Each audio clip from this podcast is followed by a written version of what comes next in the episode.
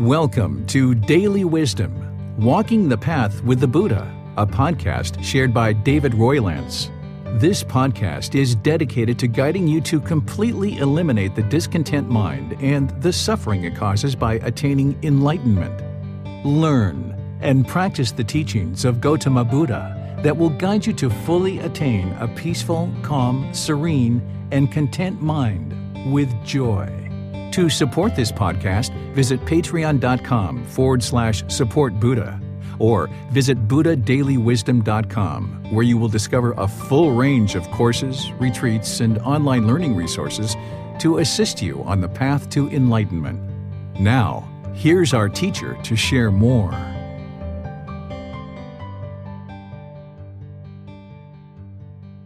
Sawadee Kap. Hello and welcome to Daily Wisdom Walking the Path with the Buddha.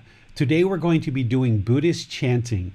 I would like to invite you to learn Buddhist chanting to help improve and enhance your meditation practice. Because this Buddhist chanting that we do in the Buddhist tradition really helps to ease the mind into meditation and ease it back out of meditation so that you can get much more benefit out of your meditation practice. So, if you're meditating currently and you haven't been exposed to chanting, this is a great opportunity for you to do that. Or if you have been chanting, this is an opportunity for you to learn the Buddhist chanting done in the Pali tradition. Pali is the original source language of Gautama Buddha's teachings. All of his teachings trace back to the Pali Canon as the original source, as close to the lifetime of the Buddha as we can make it. Essentially, this Pali Canon that dates back about a thousand years ago or so allows us to dig into the teachings that were captured after the Buddha's death in order to share the path to enlightenment with everyone else. So, anybody who's interested in learning and practicing teachings to awaken the mind to this enlightened mental state, where the mind is peaceful, calm, serene, and content with joy, would need to understand Gautama Buddha's teachings and have some connection back to this source of Pali canon or this Pali language. You don't actually need to learn Pali itself because nowadays there's been people who've done excellent jobs at translating the teachings from Pali into languages that we currently know, local languages like English or Thai or other languages.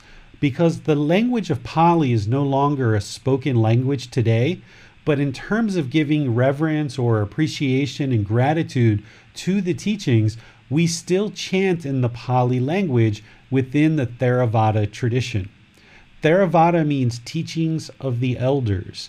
And this tradition of teachings agrees that we should keep the teachings in as pure of a form as possible, those teachings that were learned and shared by members of the community during the lifetime of the Buddha. So people were learning and practicing the teachings of the Buddha in whatever local language that he actually shared his teachings in. But then eventually the teachings got put into Pali, which we consider to be this source text or the source of his original teachings. Everything that you would need in order to attain enlightenment is not contained in the Pali canon. A large majority of the teachings are there. That is the largest, most complete collection of the teachings that we have in existence today. However, because of 2,500 years of impermanence, there's things that didn't get moved all the way forward from the time that the Buddha actually spoke until where we are today. So it's really important that you have a teacher in order to receive guidance. You seeking out guidance and asking for help on this journey and on this path is part of what it takes for any practitioner to awaken the mind to enlightenment. There's plenty of people in the world who are learning and practicing meditation. Some people even choose to do that through courses or retreats or different classes. And there's even some people who choose to do that on the internet with things like YouTube and things like this, or even just reading books.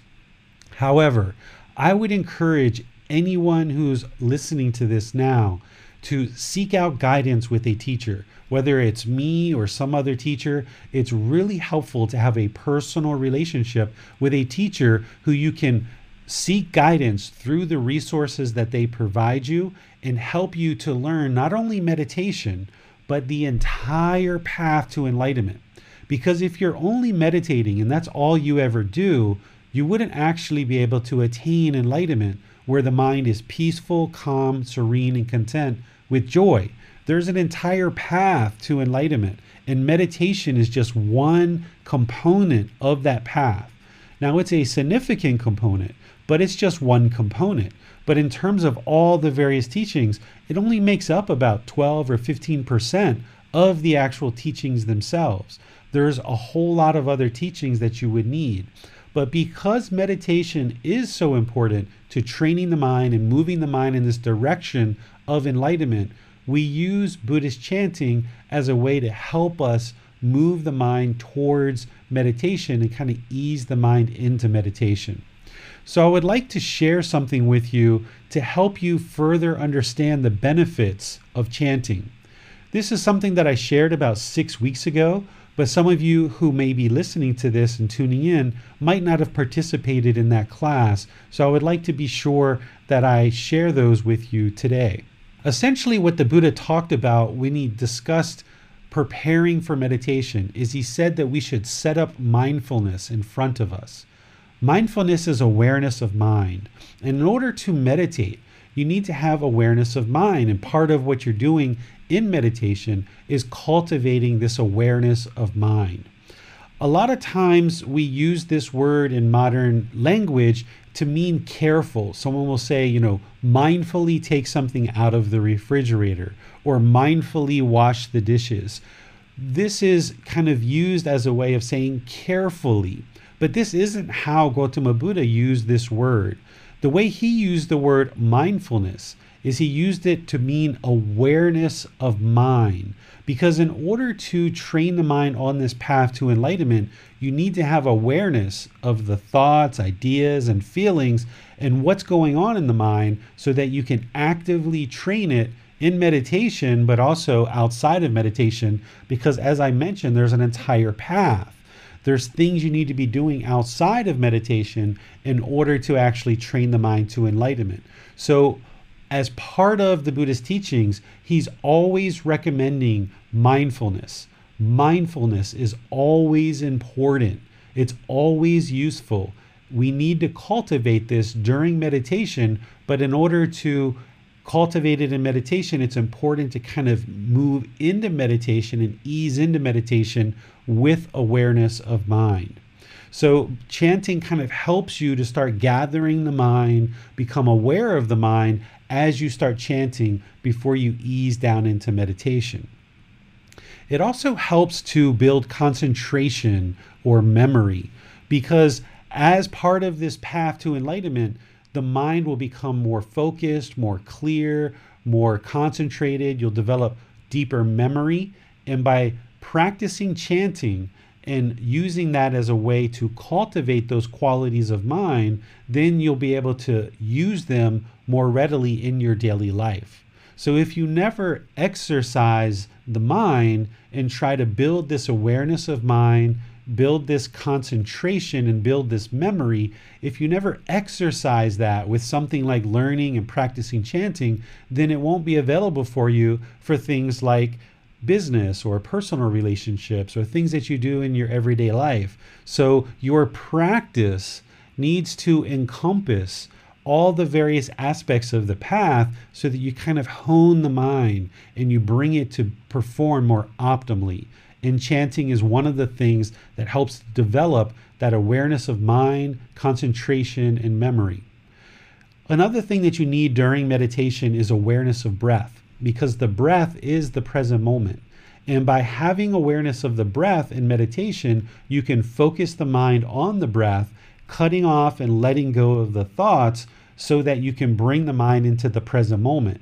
So rather than the mind drifting to the past or into the future or all these various thoughts, ideas, and perceptions, during breathing mindfulness meditation, you're focused on the breath and only the breath training the mind to let go of the thoughts, ideas, perceptions, and focus only on the present moment. And the more that you train the mind this way, the more you will be able to control the mind. So, having awareness of breath entering into meditation will just kind of ease you into that experience much better so that you get that much more benefit out of the meditation session itself. The chanting also helps to kind of slow the mind down and it relaxes the mind because when you're learning these chants, the tendency might be when you first start to just kind of rush through them or the tendency might be when it's time to meditate is just to plop down and do some meditation. But if you have this activity of chanting, you can just kind of slowly, gradually work on these chants to kind of slow the mind down before it enters into meditation, and you'll get that much more benefit out of your meditation sessions because you've had this kind of buffer between kind of daily life into meditation instead of making a, a real quick jolt into meditation and just plopping down and doing meditation the chanting kind of helps to slow the activity of the mind. It relaxes it and eases it into meditation another thing that can often happen when you're first learning these teachings and particularly meditation is the mind can be so cluttered and so overactive that it's difficult for you to see any progress in your actual meditation practice or even in your daily practice when you're out and about doing things with the average people. You might see that your mind still becomes angry and frustrated and irritated. And you might get even more irritated because you feel like this practice that you've been doing for two months or six months isn't really helping you as much as you want it to help you. So, if you're sitting down and you're noticing that the mind's fairly cluttered or you're having difficulty observing the improvements in your practice, chanting is a way to give you kind of an audible indication that your practice is improving. Because if you're just meditating and focusing on the breath, the changes in the mind are just gradual. And sometimes it's very difficult to see from one week to the next, or one month to the next, or one year to the next that the mind is gradually improving because it happens so gradually you might not actually observe the progress so with chanting you can hear the sound of the chants and you get this audible indication of the improvements of your practice and you'll see that your memory is improving as you get better and better at using the chants and reciting the chants. So, this is a great way to kind of motivate and encourage you to help you see that you are making progress in your practice because it's giving you something to focus on and something to actually do. Because of this aspect of the Pali language tracing back to the elders of the Buddhist community, chanting in Pali is a great way to show respect and gratitude to all the people before us that have passed the teachings down from the time of the Buddha all the way to us. One of the aspects of this past that's oftentimes overlooked is politeness, friendliness, gratitude, kindness, appreciation, and respect, and cultivating that towards all beings in the world. So, here with chanting, one of the things that you can be thinking about as you're chanting and as you're learning these chants, as you're putting time, effort, and energy, dedicating time to learn these chants, you can think about it as gratitude and respect for all this chain of people over 2,500 years that have passed down the teachings. Because there is no centralized organization that is set up to collect and distribute all of these teachings throughout the world. So, the only reason why we have access to these teachings is this long line of people that have learned the Buddhist teachings, experienced benefits and results from his teachings, and through their time, effort, energy, and resources, they've put together the effort in order to share these teachings from person to person to person or from book to book to book to book. And people just did this out of generosity. There isn't any one person who's organizing all the sharing of this throughout the world.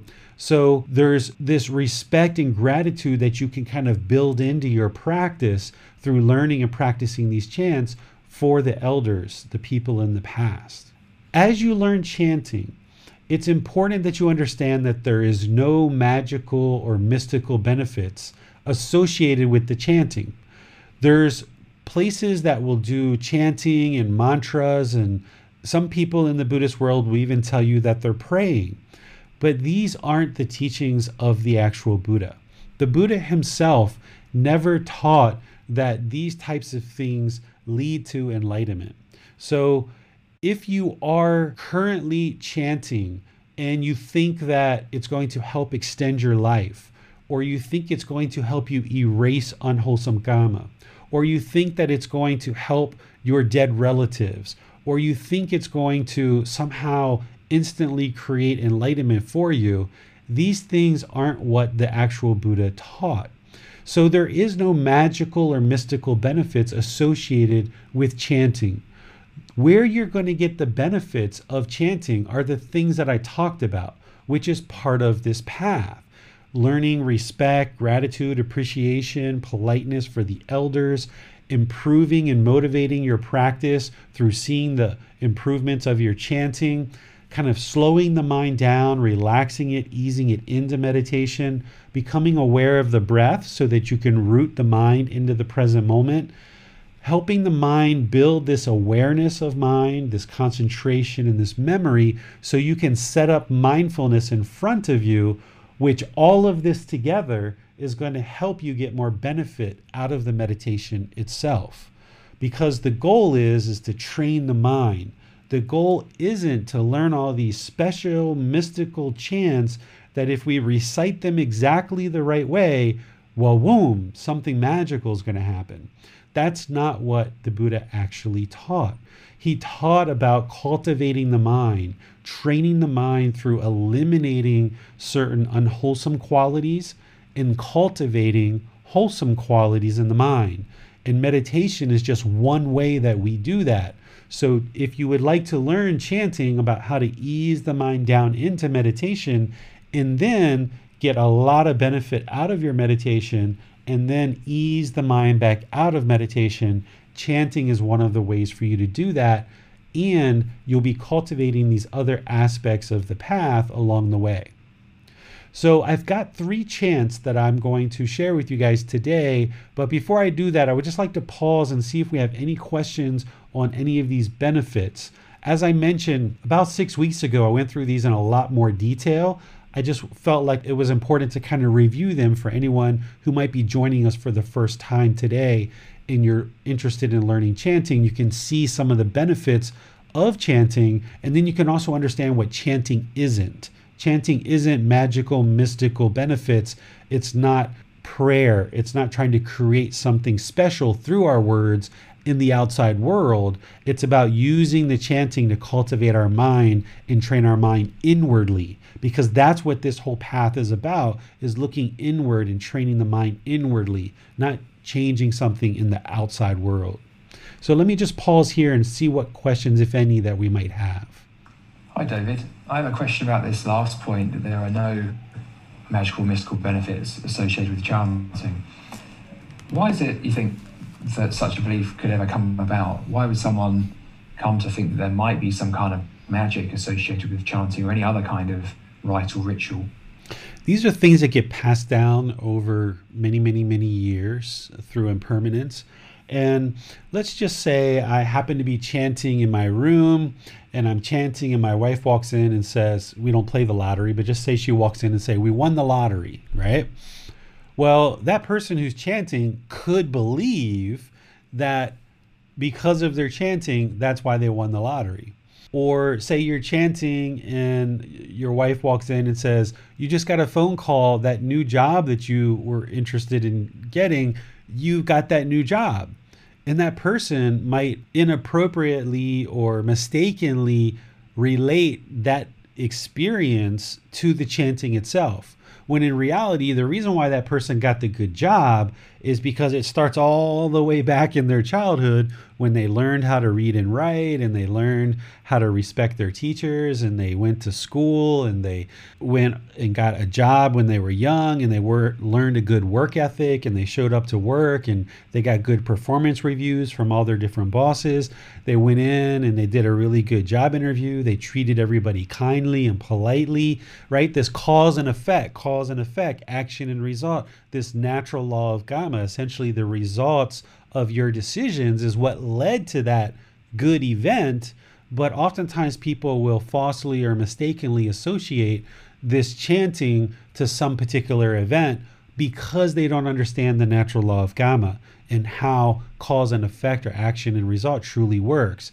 And then it only takes you know a few of those people to have those experiences to now pass it down from person to person to person and belief kicks in now belief kicks in and now where it started with one person now there's a hundred people that believe that this chant is going to create some beneficial outcome. And then those 100 people teach it to 10 more people individually and now you've got a thousand people right? And over the course of many many thousands of years you get people that believe that these type of things are actually going to improve their life. And there's people in the world that don't actually study very much teachings of the Buddha at all, and all they ever actually do is chant. And they just chant and chant and chant and chant and chant. And they think if they just chant exactly correct with the right tone and the right pronunciation, that they're going to instantly attain enlightenment. And this is belief.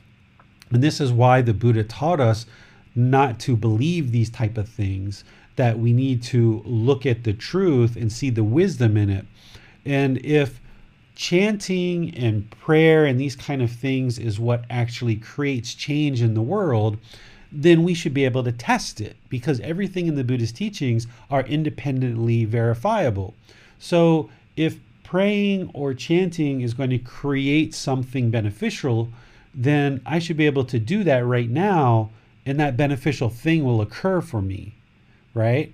But if I do that chant and I do that prayer and that beneficial thing doesn't happen, then you've essentially debunked this belief and you can see the truth that, yeah, this chant and this prayer doesn't lead to anything immediately beneficial.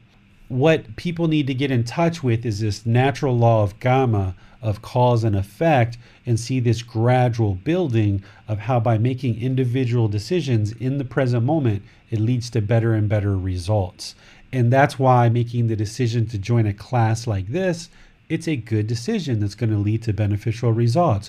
Deciding to learn how to chant and cultivate the mind with these benefits that I'm sharing here, that decision or that action is going to lead to good beneficial results because you're going to have more awareness of mind, better concentration, better memory, awareness of breath. You're going to ease the mind into meditation. You're going to get more improvement in your meditation. You're going to cultivate this respect and gratitude for the elders. All these type of benefits is what's actually going to propel your practice forward. But this mystical magical part is just something that's kind of been handed down over the years that some people have trouble seeing through because they just don't understand the natural law of karma well enough. Right so essentially we're sort of misappropriating causes and consequences here it may be that a chant was done and there was some wholesome or pleasant experience that happened, but the mind has inappropriately attributed that effect to, oh, I was chanting at that time and that's why I got the job or that's why uh, I won the lottery. And so, you know, as humans, we have this unique ability that animals don't have, right, which is to understand causes and consequences. But we don't understand them enough that unless we're enlightened, that we can truly see all of them and truly know what actually led to what. So it seems like this this quirk that humans have where we misappropriate these things and misassociate, and that's really, in some sense, what the path is all about. Is a, as you would say, awakening to the natural law of karma, coming to see true causes of things, and and therefore making the the real actions that can deliver a, a wholesome result. Right. And this would be part of wrong view, right? If you're starting out this path, this eightfold path, the first step is right view. Without right view, which is understanding the Four Noble Truths, understanding that we cause the discontentedness, we can eliminate it, and so forth and so on, that I've talked about in other discourses.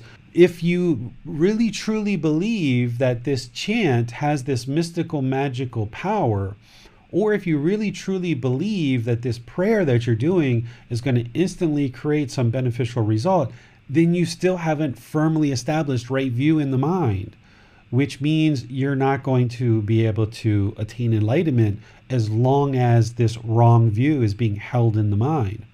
Consequently, in addition to that, if the mind still has that fetter of wrong observances and wrong behaviors, which is rites, rituals, ceremonies, and worship, you need to eliminate that even just to get to the first stage of enlightenment.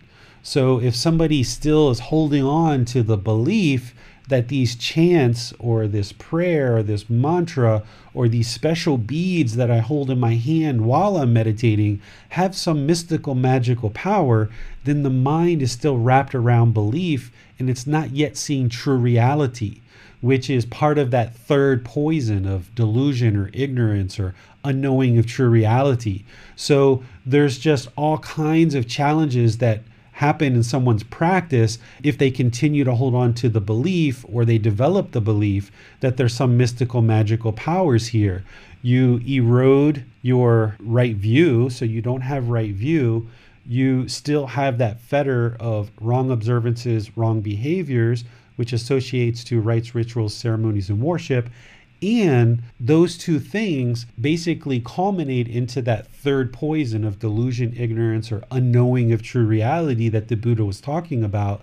That through that unknowing of true reality, that's what's keeping the mind in the unenlightened state. And as long as somebody holds on to that, then they are going to continue to experience the unenlightened mind and that's why whenever I talk about things like chanting or meditation, I always talk about what it is, but then I always talk about what it isn't. Because that's just as important as talking about what it is. Because in the world today, we have so many different perspectives on what meditation is and what it isn't. Or we have a lot of different perspectives of what chanting or mantras or prayers are all about. So, from my experience, I'm sharing what chanting and meditation is, but I also like to share what it isn't as well. Got it. Well, thank you, David. We have no more questions at the moment. Yeah, sure. So let's move on to the next part of what we were going to do, which is actually learning the chants themselves. So the first chant that I'll share with you is called the Triple Gem. The Triple Gem is a very common chant that we learn here in Thailand and throughout the Theravada tradition as a way of paying respect and gratitude to what we call the triple gem or the triple jewel. The triple gem or triple jewel relates to the Buddha, the Dhamma, and the Sangha. Or in English, we're talking about the fully perfectly enlightened Buddha, the master teacher Gautama Buddha, who self awakened to the enlightened mental state, shared his teachings throughout the course of his life lots of people attain enlightenment during his lifetime, and then lots of people attain enlightenment after his life. So this chant is as a way of respect and gratitude towards him. And then the second one is the Dhamma or the teachings of the Buddha, paying respect and gratitude to the teachings that he actually explained. And then the third one is to the Sangha or the community because it's the whole entire community the ordained bhikkhus and bhikkhunis, household practitioners, the, the teachers within the household lifestyle. All of these people are essentially coming together as a community to support each other and encourage each other along this path. So, whether you're ordained as a male, a female, or you're a household practitioner as a male or female, or if you don't identify with any particular gender, all these members of the community, we're all here to support and encourage each other along this path. So we take a moment to kind of acknowledge and show respect and gratitude to that community through chanting the third verse of this chant. It's important to understand that the Buddha didn't create these chants and institute them in order to pay respect to him. From everything that I understand, this particular chant came after his death as a way of us showing respect to him.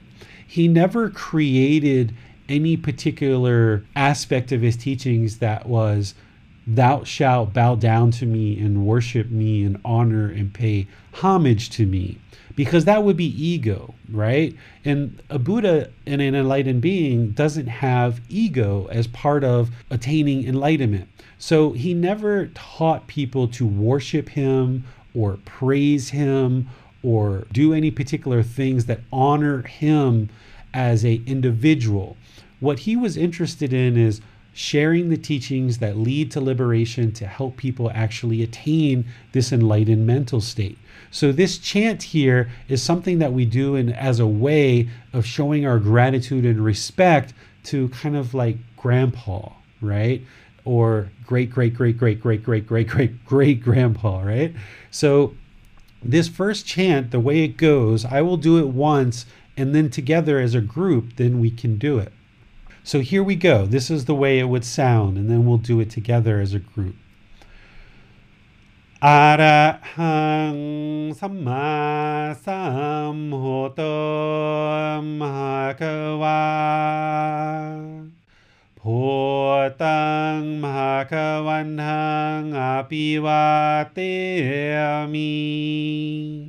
And then at the end here, I usually will raise my hands up to the forehead if you're in a temple environment, oftentimes people will bow to the floor.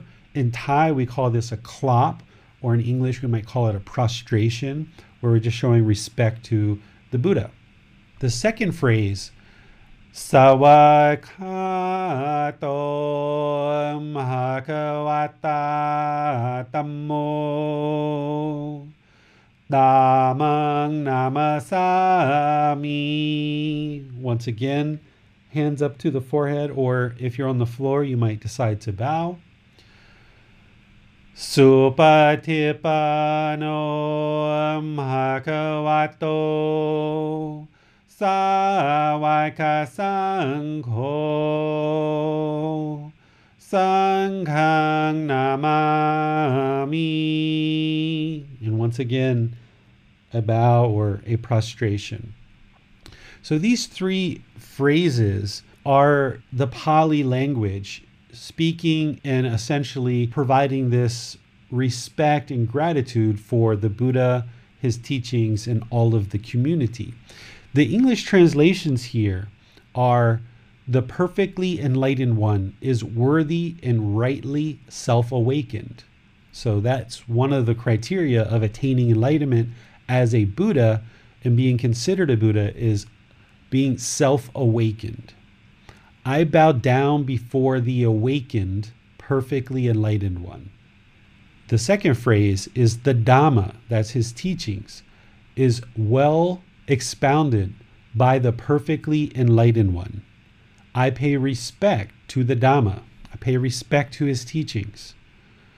The Sangha of the perfectly enlightened one's disciples has practiced well right? They're learning and practicing the teachings.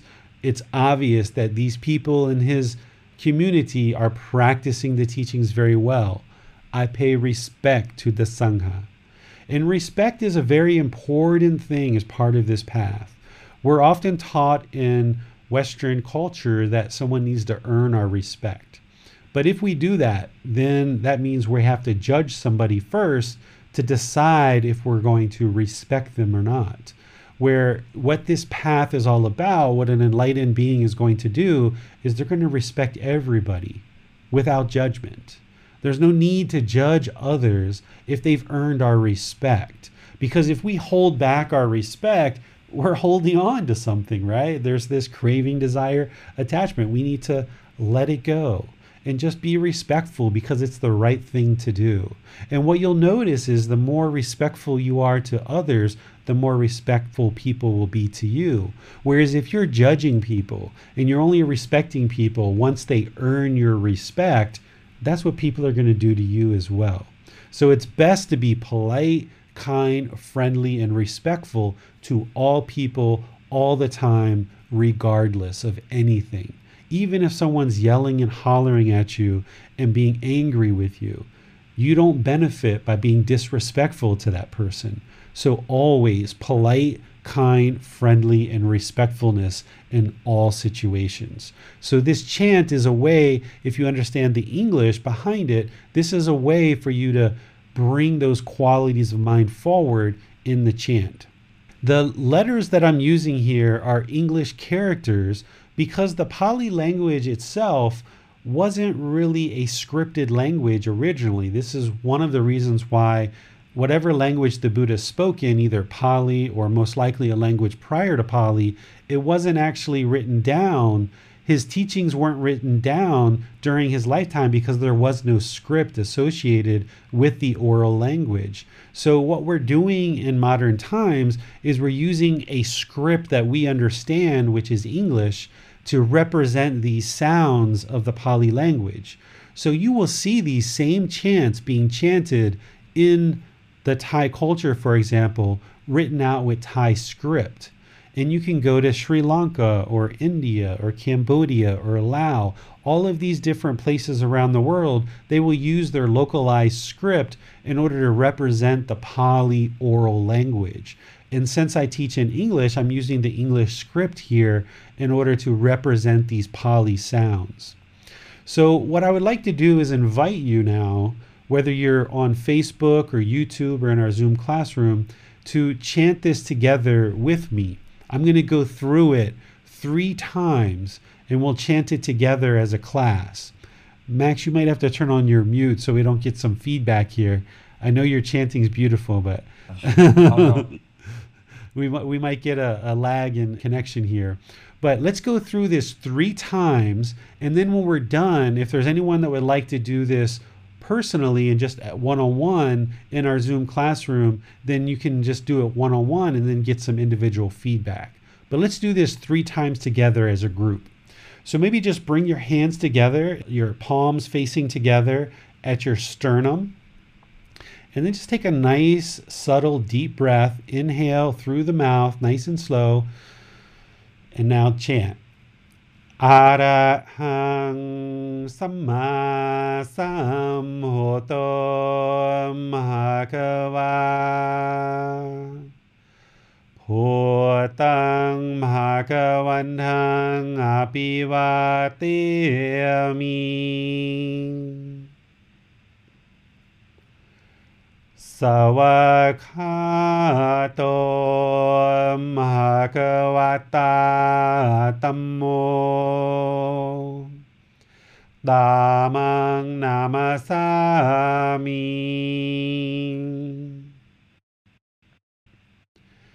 สุปฏิปันโนมหากวโต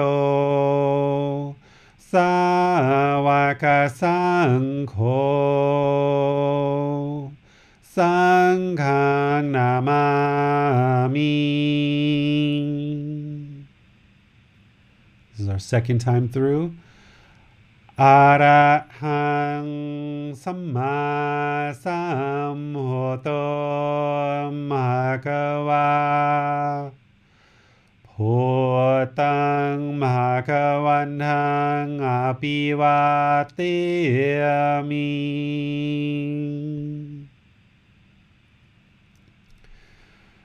สวากาโตมหากวตาตัมโม ตามังนามาสามี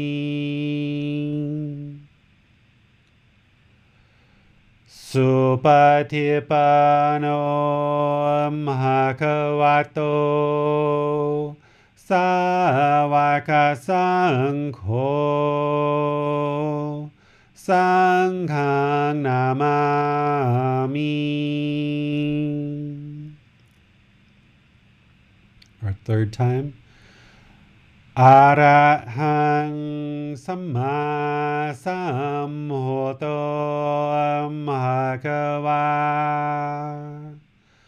พุตังมหากวันทังอภิวาเตมิ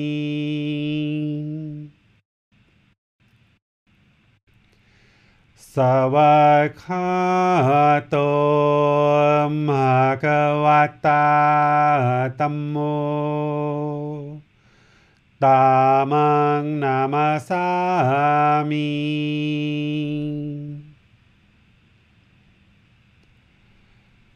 สุปฏิปันโนมหากวโตสาโฆ Sāvaka-sāṅkho Sanghang Namami. Okay, so that's our triple gem or triple jewel. This is a common chant that people will learn at the very beginning of their practice. So I would like to invite anybody who is in our Zoom classroom or anyone who's watching this and other location right now. If you would like to come into the Zoom classroom, you can receive some personal guidance if you like. Is there anybody that would like to do that? We have James. Okay. This is James from South Carolina. Arahang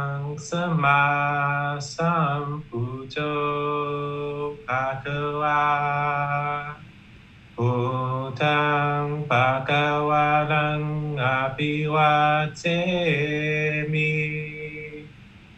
สาวกัตโตภะคะวะตาธรรมโมธามังนามาสามิสุปเทปา ปันโนภะคะวะโต สาวกสังโฆ สังฆังนามามิ Nice. Very good tone, James. Very good. Sounding really, really nice. I can hear the roundness in your voice and the depth, really kind of drawing it out of the lungs and really moving it through. That's wonderful. One thing that I would suggest for you is to get kind of like a pacing. I talked about a metronome before. There's almost like a like a tempo to this. So it's like if you have a metronome that's like Ara hang samma samhoto bhagava Putang bhagavantang apivatemi Right? There's kind of like each syllable is just kind of like hitting down on the metronome. So kind of bring a little bit more of that into it, but you're really resonating really nicely through the lungs and out through the voice. A lot more confidence there, a nice roundness to the tone of your chanting. So that's wonderful. Really, really good.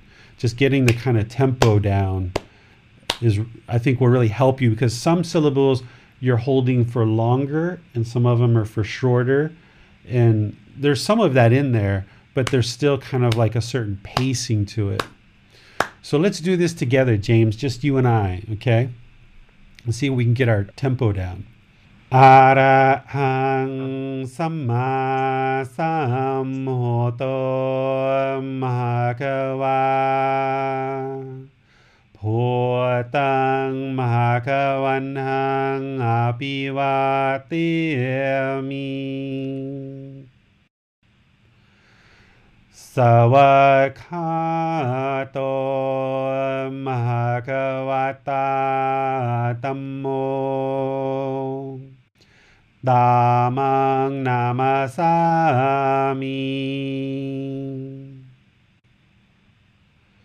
Supatipano Mahakavato Sawaka Sangho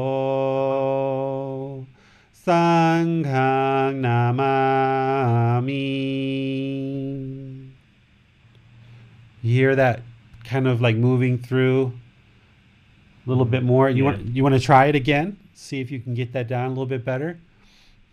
Yeah, I'll give it a shot. Okay.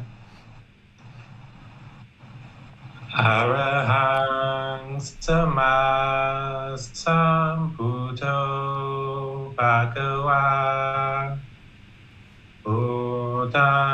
Bhagawanang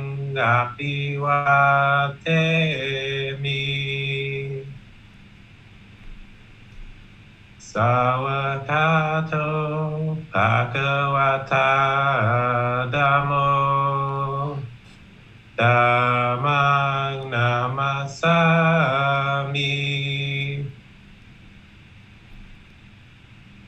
Supatipano Bhagavato Sawakasangho Sanghang namami. Nice. Wonderful, James. Much better. Still a few little hesitations here and there, but you'll even that out. Now, while you practice over the next three weeks, just focus on what you just did. What you just did was really nice. Just continuing to make that more and more succinct as you chant. That was remarkably better. And this has only been in like six months or eight months that you've been practicing this. So that's wonderful, James. Very nice. yeah, nice. like you said, it's a great way to see your progress and your practice. Yeah, you've got such a great tone there, like that roundness and that fullness of your voice. You usually only get that, or most people in the shower, you know, when you've got all the acoustics around you. But you've got a really nice resonating tone there, which will really help to ease the mind into meditation. And I know you have expressed interest in teaching someday, and that will benefit your students too when you're kind of leading students in meditation you'll be able to chant this over each meditation session, and your students will really appreciate hearing this to kind of ease them into meditation. So that's beautiful. Really beautiful sound there, James. Thank you for your assistance. Yeah, you're welcome. Keep practicing. Yeah, nice, James. Thank you very much for sharing and stepping up. So, if there's anyone else who'd like to try the triple gem, by all means, raise your hands. No pressure either way. Um, don't have to. We've got some easier chants coming next, so that's an alternative if you're new to chanting. Okay, let's move on to the next one then, Max.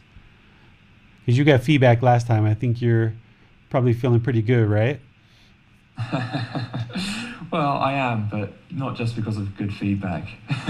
Would you would you like would you like to would you like to do this arahang and get some more feedback? Sure, why not? Yeah. Okay, yeah, I'm let's sure let's see. Ways to improve, so let's try it. Okay. Arahang Sama Sambuddho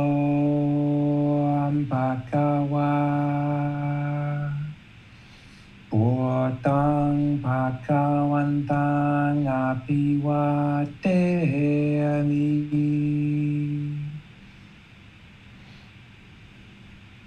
萨瓦卡多安帕卡瓦达丹摩达曼那玛萨哈密。Supatipano Bhagavato Sawaka Sangho Sanghang Nice, Max. Really let it let it go. Really let it go. I don't know if you are or not because I'm not there. I can't observe your chest. But if we were together, I could see. It sounds like you might be holding back just a little bit. You might have a little bit more there that you can really push through. So arahang, uh, right? Like really draw the air out. I can't tell if it's just the quality of your voice or if you're really holding back the air because I can't see your body. But Sure. see if you can just kind of let the air out more, just kind of really roll it out. Okay, all right. Try this. Yeah, see how it goes. Arahang Sama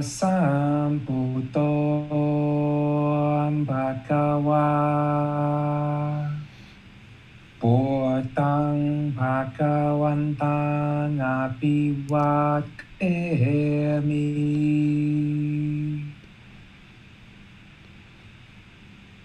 สวัสคาโตภาควตาตัมโมตามานามาสามี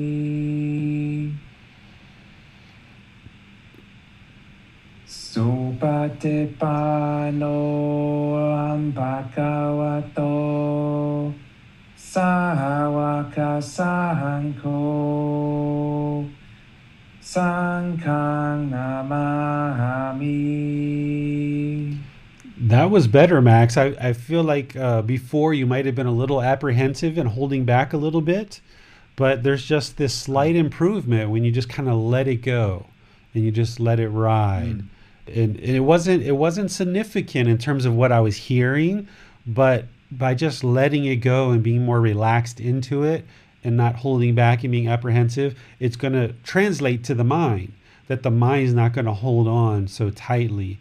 So before, I think you were a little bit holding back, a little bit apprehensive, where this time you just kind of let it out a little bit more, and it was noticeable slightly in the in the sound that you oh, were Nice, just letting it go a little bit more.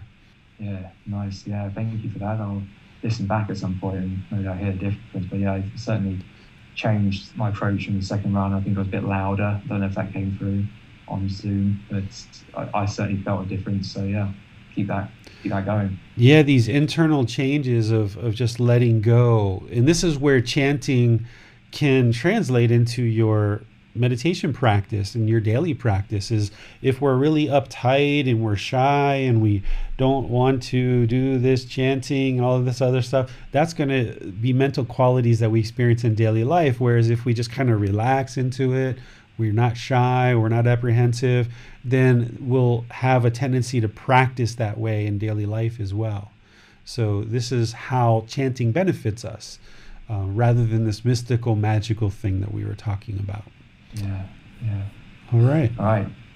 Let's go to the next chant then. This one is a super easy one, I think, in terms of learning the chants. Oftentimes people will start with this one. This is what I started with. I noticed that Thai children, pretty much from the time that they first start being able to talk and mouth, they learned this one. So, way, way, way back, I started teaching this one to myself as a way of learning this first because I considered myself kind of a baby. So, if you would like to just start with one and maybe not take off such a big bite, you could just start with this one before and after each one of your meditation sessions. Or if you'd like to do the whole thing, you can do the whole thing. And by the way, these chants are in this book, Developing a Life Practice The Path That Leads to Nibbana. It's in chapter 11. You'll see these chants. Or if you're in the Facebook group, Daily Wisdom Walking the Path with the Buddha, I have a one sheet chanting guide in the files section of that group. So in the Facebook group, if you click on the menu files, you'll see the one page that you can print out and it'll have these chants on a front and a back and you'll be able to use that for yourself. And here in Chiang Mai for the students that I teach, I actually printed it front and back and then I laminate it so that the students can use it during class and we can use it multiple times. So that might be something that you're interested in is having kind of like a, a one sheet paper that you can just have wherever you typically meditate and you can just print this out and just easily reference it to help you learn and practice these chants. So let's do this one. I'll do it first once and then we'll do it as a group three times, okay? This phrase you actually do three times repeatedly. So to do this chant once, I would recite it three times. And it sounds like this. Napmo tassa bhagavato arahato samma sambuddhassa.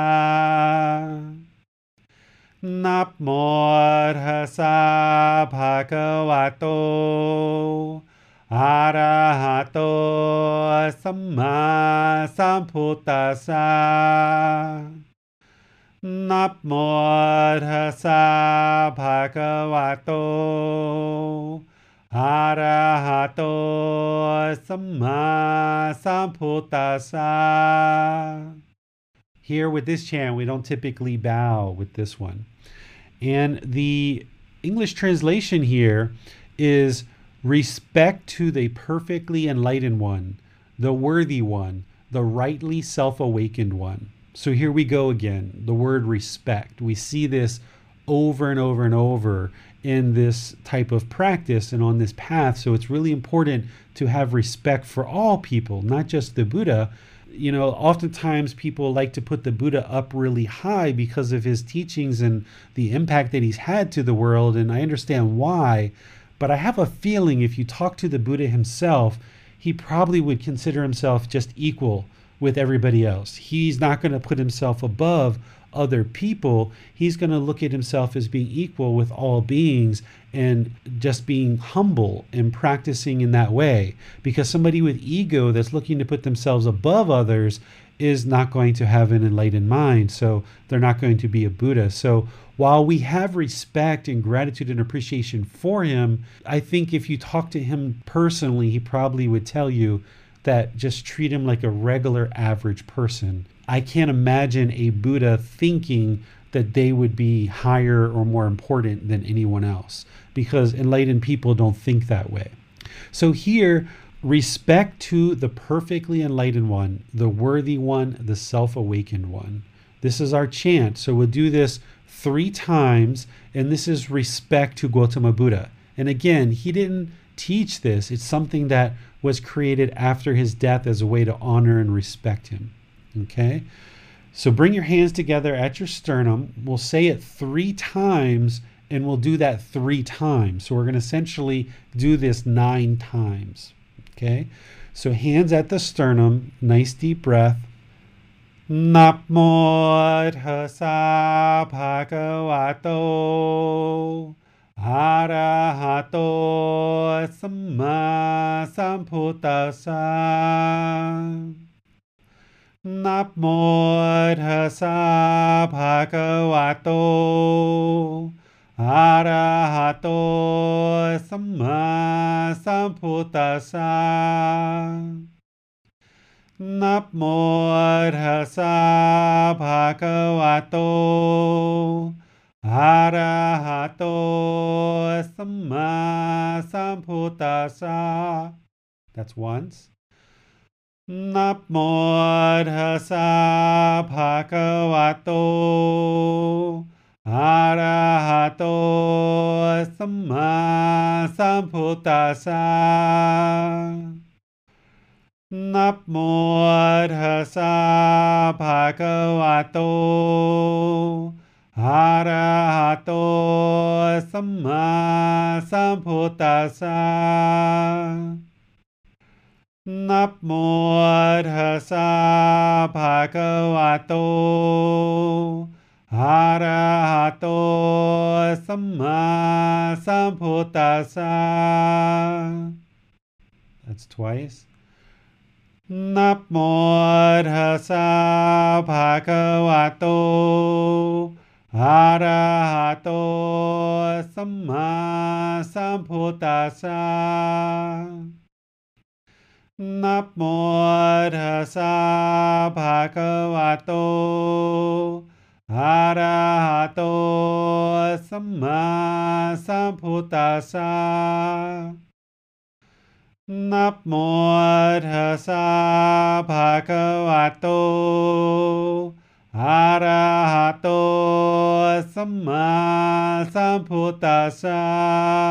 sambuddhassa. Okay, that's our second chant, the Namo Tassa. Would anybody like to practice this one with some personal guidance? All right, we got James. Namo tassa bhagavato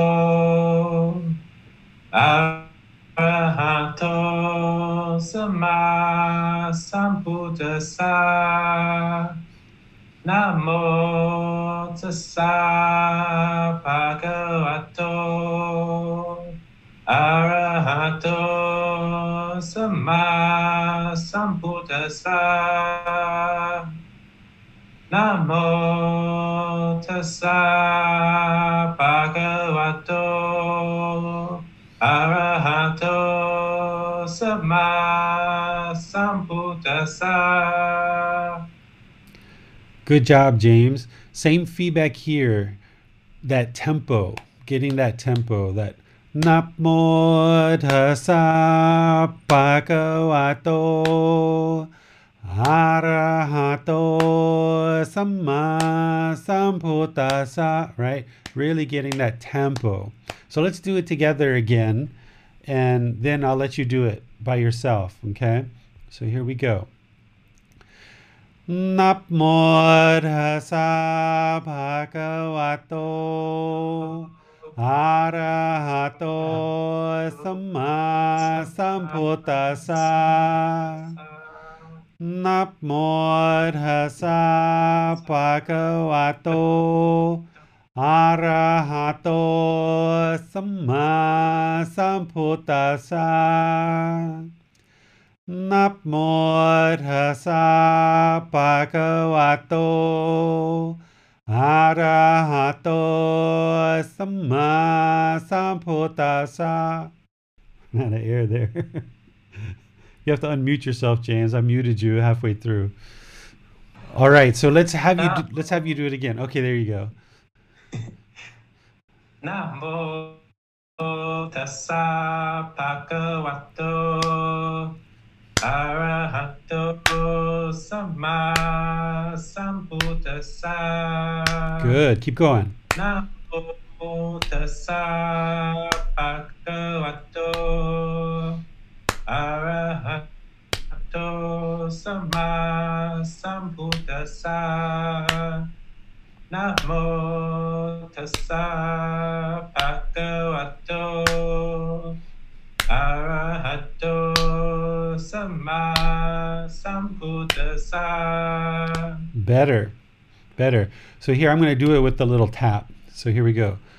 Namo Tassa ภะคะวะโตอะระหะโต สัมมาสัมพุทธัสสะนับโมทัสสะภะคะวะโตอะระหะโต สัมมาสัมพุทธัสสะนับโมทัสสะภะคะวะโต Arahato Samma samputasa.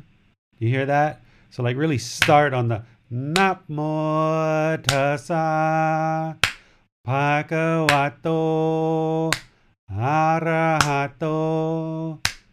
Yeah. So kind of think that in your mind as you're going through.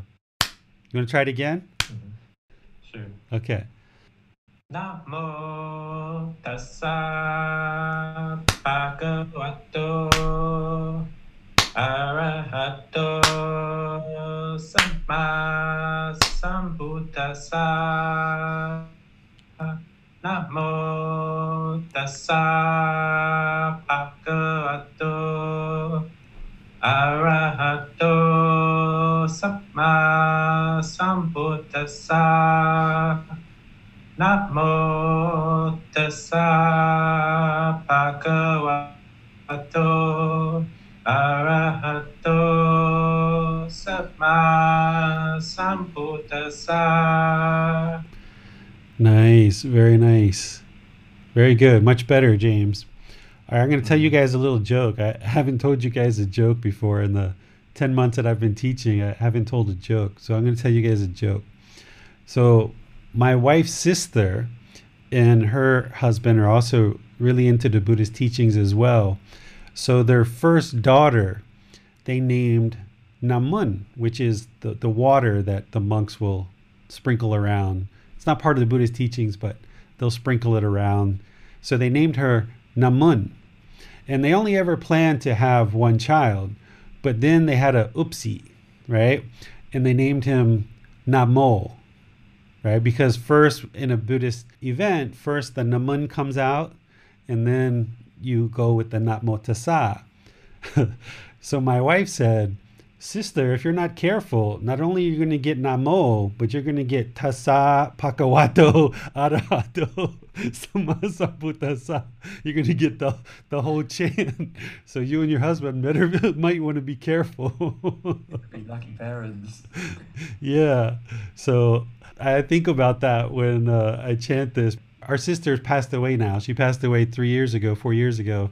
But, you know, your sister's children are your son and daughter. They're truly our niece and nephew, but in Thai culture, we consider them our daughter and our son. So they were just here this weekend. So Namo, whenever I see him, I'm like, okay, we got Namo, but we didn't get Tassa and Pakawato and Arahato. We didn't get all the rest. yeah. All right. So you want to try, Max? Sure, I'll go for this one. Namo tassa bhagavato arahato sama sambuddhassa. Namo tassa bhagavato arahato sama sambuddhassa. Namo tassa bhagavato arahato sama sambuddhassa. Good, Max. James, do you see how that flows a bit more? I think you are holding back a little bit. You're kind of like Namo Tassa, you know, kind of holding back just a little bit before you come through. So there, that was a little bit more flowing with Max. So just try to kind of even that out. And if we were all living together in the same temple, like you guys would go off and practice together in the forest and, you know, at the foot of a tree, you guys would be helping each other to learn these chants, which would be part of the way that a community comes together to learn. So that's really good, Max. Good job. And James, I think you can learn a little bit from hearing that. And Max, I think you can learn a bit from James in the way that he's really projecting his sound and kind of drawing from the lungs and within and really projecting. I think you guys can really learn from each other there. All right. Anyone else would like to try this chant? Judith, Jacqueline? I, I, I think they're just listening at this point. All right. All right, let's move to the third chant then. The third chant tends to be a little bit more challenging for most people, but if you've practiced the other two, then there's kind of some similar syllables here that kind of build. So if you wanted to build one by one, you might do the Namo for a week or two, get really good at that. Then do the Namo Tassa and the Arahang Sama get really good at that. And then start tackling the Iti piso if you wanted to kind of gradually move into it. Or if you want to just learn them all at one time, you can do it that way too. But this Iti piso is a bit more challenging, I think. So I'll do this one once and then we can do it together three times as a class. So here's how it sounds. Piso mahakawa อระหังสัมมาสัมพุทโธวิจาจารณังสัมพุโนสขาโตโรกาวิตุ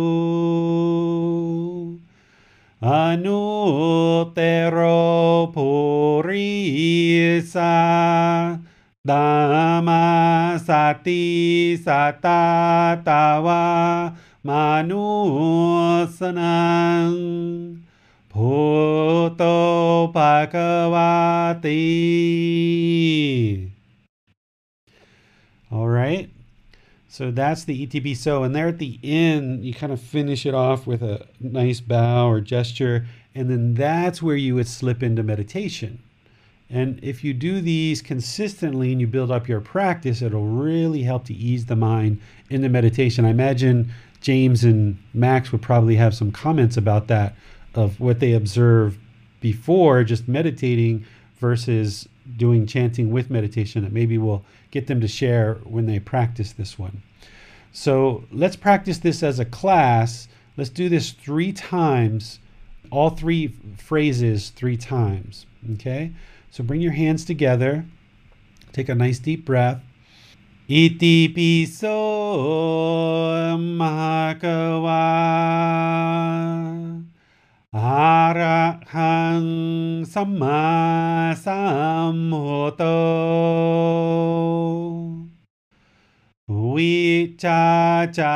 nang samhono สขาโตโรกาวิตูอนุเตโรภูริสาดามาสติสตาตาวามานุสนังภูโตภะคะวาติ once. Iti piso makawa.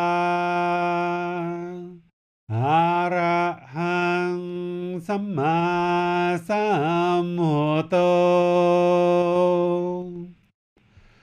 wicacaranang samuno sekatoro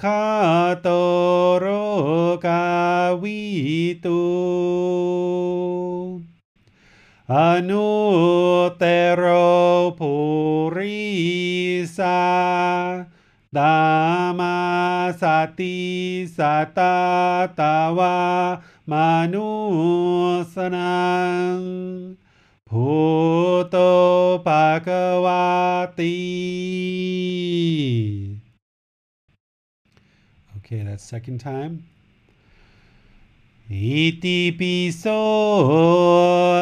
มะกวาอะระหังสัมมาสัมพุทโตวิจาจารนังสัมโหโนสขาโตโรกาวิตู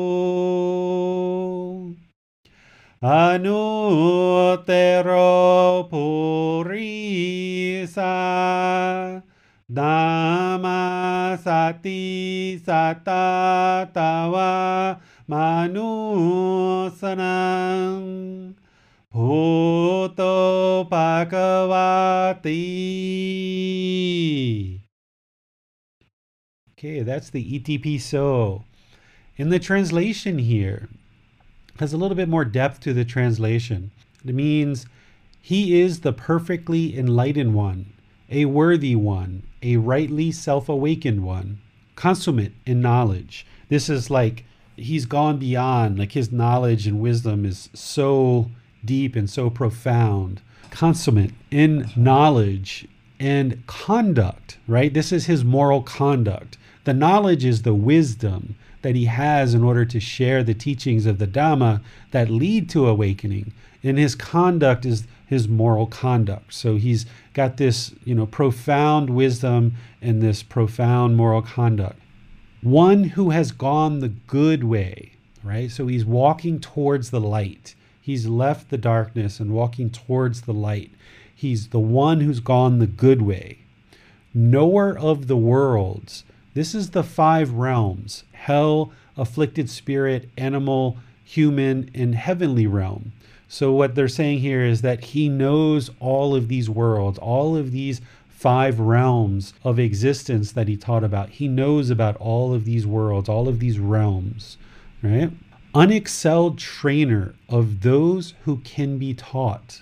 So, what a Buddhist teacher is, is they're training your mind. And this is one of the reasons why it's important to have a personal relationship with a teacher, someone that you seek guidance from, someone who you trust, someone that you can confide in, someone that you can share some of the deepest, darkest secrets that you have, and know that that teacher has a strict moral and ethical conduct, that they're not going to be sharing that with anyone else. By having that teacher, they are essentially providing you training for those who can be taught. Or another way to say this is those who choose to be taught.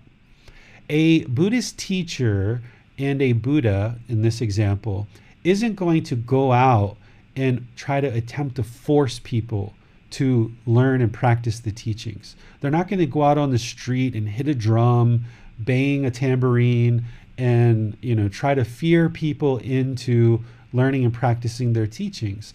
They've already attained enlightenment. They don't have this strong longing and eagerness, this pushing forward, this eagerness to push everybody and control everything, they're essentially already have liberated their mind and they're available for anyone who chooses to be taught. So if someone chooses to be taught, then a Buddha, a perfectly enlightened one, is going to be an unexcelled trainer of those who choose to be taught. Or here the translation is those who can be taught. The only people who can be taught are those who choose to be taught. You can't force somebody to attain enlightenment. So the only person who can be taught is someone who chooses to be taught. So don't feel that as you learn these teachings, you need to force your mom or your dad or your partner your children or your friends or your colleagues to learn and practice these teachings. If people are interested and you have the means to share the teachings, maybe share this book or share the Facebook group, share the podcast or videos, then share it with them. But if somebody's not interested, there's no obligation on your shoulders to push this and force people to practice these teachings. It's up to them. The next part of this is teacher of humans and divine beings. So, of course, the Buddha was a teacher of humans, but there's also stories of him during meditation and also just in his everyday life that divine beings, heavenly beings, that's what this is referring to, is heavenly beings would come to him and ask for guidance and teaching. I was just reading some of the Dhamma today where there was a time where he was actually at a particular location and a heavenly being came and kind of lit up the whole area that he was in and asked for guidance and sought teaching from him. So that's what it's saying here is teacher of human and divine beings because beings in the hell realm, afflicted spirits realm and animal realm, they're not able to actually attain enlightenment. It's only beings in the human and heavenly realms that are able to attain enlightenment. So a Buddhist teachings would be able to help those beings to attain enlightenment, while the beings in the lower realms need to produce enough good, wholesome karma to make their way up into the upper realms so that they can actually have the chance to attain enlightenment.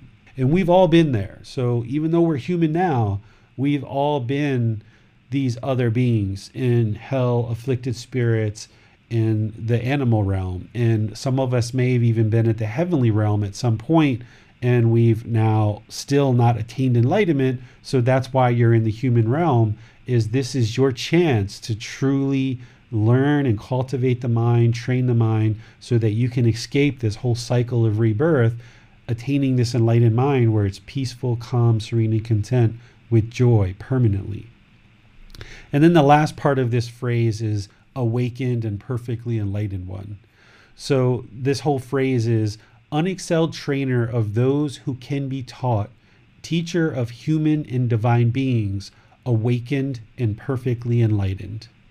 Okay, just very clear and concise of who this individual is that we refer to as Gautama Buddha. All right, so who would like to get some personal guidance here? James and Max? Okay, James. Yeah, I'll let you go first then, James. I'm a bit less experienced for this one, but I'll give it a shot. Iti piso bhagava arahang sama sambuddho vichacharanang sambuddho sakato roga vitu Anutero Purisa Damo Sati Satadawa Manusanang.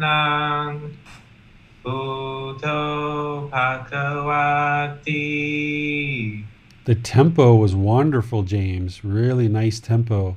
I think you caught yourself that one word, right? It's dama instead of damo. In the first chant it's damo. Here it's dama. But your tempo is really nice there. I can see you're probably working with the memorization of this one. Probably don't have it quite as memorized as the others where you feel more comfortable really projecting with the other ones. Where this one i think once you get it memorized you'll feel more comfortable projecting with it Yeah, I kind of learned this second one first a lot, and then I worked started working with the first one, and now I'm kind of um, starting on this one um, more. So the tempo is wonderful, though. You've got the the pacing, uh, you know, that we talked about on the first two chants. You got that really down well on this one, so that's wonderful. I'm wondering, do you have any comments about what you noticed? Like, were you meditating previously with no chants, and then you started chanting and meditating? Did you notice anything different with that? Yes, I have noticed. Um, it's a lot like the um, like you described. Um, I tend to have a an active mind, so if I go into meditation without um, chanting, and it's not always like um, verbal chanting because of my living arrangements and being in an apartment, and you know, I'm not always wanting to chant late. But if I just get through it in my mind, it, it can kind of um, ease my mind a bit and just clear my mind a bit and really prime me for having a um, quieter mind going into meditation. So um, that's a major benefit I've noticed. That's a good point, James. There were times where I wasn't able to verbally say these chants, but because I had them memorized, for example, when I would be on 24 hour flights from America to Thailand and back, I would oftentimes be meditating on the plane and I would chant this in my mind and just kind of go through it in, in the mind. So that's one of the ways that you can use this if you can't do it audibly. Once you learn this and it's really ingrained in the mind, you can actually use it quietly in the mind to kind of ease into meditation as well, even when you're in an environment where you can't chant. Like when I was on a plane, I wasn't able to chant out loud. So you can use that and it will help you. Thanks for bringing that up. All right. So it's good that you're getting more benefit out of your meditation with this. All yeah, right. Definitely. All right, Max, you're up. Nice one, James. Okay. Iti piso bhagawa arahang sama sambuddho vijajaranang sampuno sakato rohuka vihitu Anuhutero Purisa Dhammasati Satatawa Manuhusanang Bhutto Bhagavati. Nice, Max. I could tell that first phrase you were holding back a little bit, but I think the last two you kind of let it go a little bit and you kind of sunk more into it and just kind of became more comfortable with it. So mm. nice, very nice, very good, gentlemen. Yeah, yeah, very good, gentlemen. Do you have any thoughts, Max, of anything you noticed? Did it help you with your meditation practice at all? Yeah, so for a long time I wasn't chanting, of course, because I was meditating for a while before I even encountered you, and then it was some time more before I even learnt the chants. So uh, I've had that experience of not chanting and now, and even now, sometimes I don't always chant. If it's uh, really early in the morning, for example, I, I will say it under my breath or I'll just whisper it rather than do it out loud. And sometimes I actually meditate on the beach here because I'm not too far from the sea. And sometimes I'll still chant on the beach. You know, it's a good way to overcome shyness as well and just completely let go of any self consciousness whatsoever. But still, sometimes I don't. And I've had good meditations in both cases. I've had good meditations in that setting where I choose not to chant. But if I'm just going about my day and I've got things on my mind, things I'm doing, I do find that chanting provides that bridge between daily life and getting into meditation. And it seems to kind of push the other stuff out of the way. You know, it just sort of acts as this reset almost on the mind mm. before going into a deeper meditation. And so it's like think of an analogy it's like sweeping the floor before you mop it. You know, just get that stuff out of the way and then actually do the cleaning. That's a good analogy. Yeah. Yeah, I agree with that. That's that's a great analogy, Max. So yeah, see, you guys have applied some dedication and commitment. You've gradually applied effort to learning this, and now you're building up a nice practice for yourself that's not only benefiting you, but I know both of you guys are interested in teaching someday, so it's going to benefit your your students as well. And you know, should you guys ever decide to have kids and you pass this down to your kids, it's going to benefit them. So, this is how you can see that by focusing on your own practice, you actually benefit lots of other people. Oftentimes, we get taught that we need to go around and help everyone else before we can help ourselves. But how could we help everyone else if we haven't helped ourselves yet, right? Like, how could we teach other people to drive a car if we've never driven a car before? We have to first learn how to drive the car. So, learning these chants and learning meditation and learning this Eightfold Path and awakening your mind is, of course, it's greatly helping and improving your life. But whether it's your significant others or your children or your siblings or your parents or friends or family or ultimately your students, you'll be able to help so many more people in the world by first focusing on your own practice. And by you eliminating the harm you're causing in the world, you'll be able to benefit so many countless people. So, congratulations, gentlemen. You're moving in the right direction. So, nice to see that. Are, Thank you, David. Yeah, you're welcome. Are there any questions from YouTube or Facebook or Zoom about the chanting, how we use it, what the benefits are, how to do it, how to potentially integrate it into your practice, or anything like that? It appears we have no questions at the moment. Okay, if that's the case, let's go out today with a last chant. All of us kind of chanting together and doing a, a one last kind of once through of these chants. So, starting from the top, we'll just do these chants together. And then at the end, I'll just say now, I'll say goodbye. That on our next class, which is Saturday, we're going to be doing meditation. So, Saturday at 9 p.m. Thai time, whichever time that is where you are, we're devoting that session strictly to meditation. So, it's going to be hello, welcome, glad you're here, and we're going to go right into meditation. And then, if there's any questions afterwards, we can talk afterwards. Then on Sunday, we're going to be talking about craving is the problem. What is the solution? And that's chapter 16 in the book, Developing a Life Practice The Path That Leads to Nibbana. And then next Wednesday, we'll be doing breathing mindfulness meditation specifically there with questions. So we've got a couple of meditation sessions coming up here. So I'll say to you guys, have a wonderful rest of your day. Enjoy everything about today. Treat everybody wonderfully with lots of politeness, kindness, friendliness, and respect. And let's enjoy this last chant together and just kind of go through and go out with a chant. So, starting at the top. อะระหังสั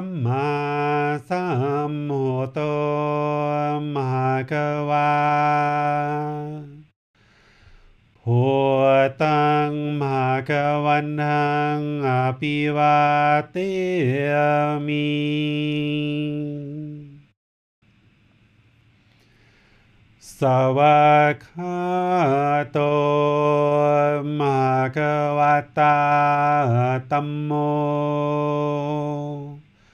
ตามังนามาสามิสุปฏิปันโนมากวโตสาวกสังโฆ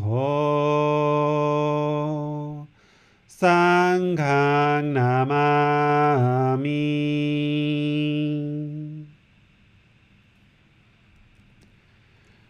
นับโมทัสสะภะคะวะโตอะระหะโตสัมมาสัมพุทธัสสะนับโมทัสสะภะคะวะโต हराहतो सम्मा सम्भुतसा नमोऽर्हसा भगवतो। हरहतो सम्मा सम्भुतसा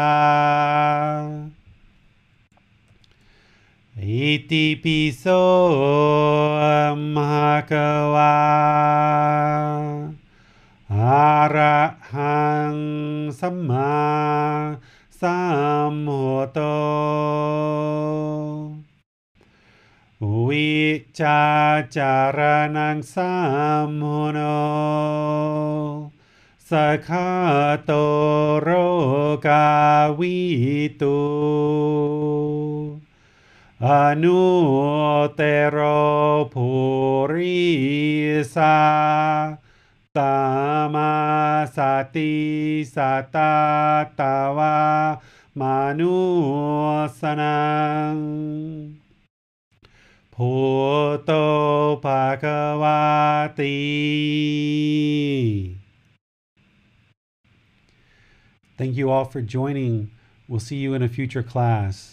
Be well. Enjoy your chanting and enjoy your meditation. Thank you for coming. Bye bye. Thank you for listening to this podcast. To provide support for this podcast, visit patreon.com forward slash support Buddha. To access more teachings, visit buddhadailywisdom.com. There, you will discover a full range of courses, retreats, and online resources to assist you on the path to enlightenment. Remember to establish a daily, consistent meditation practice, along with learning and practicing these teachings. A well developed meditation practice is the foundation in which to train the mind to attain enlightenment.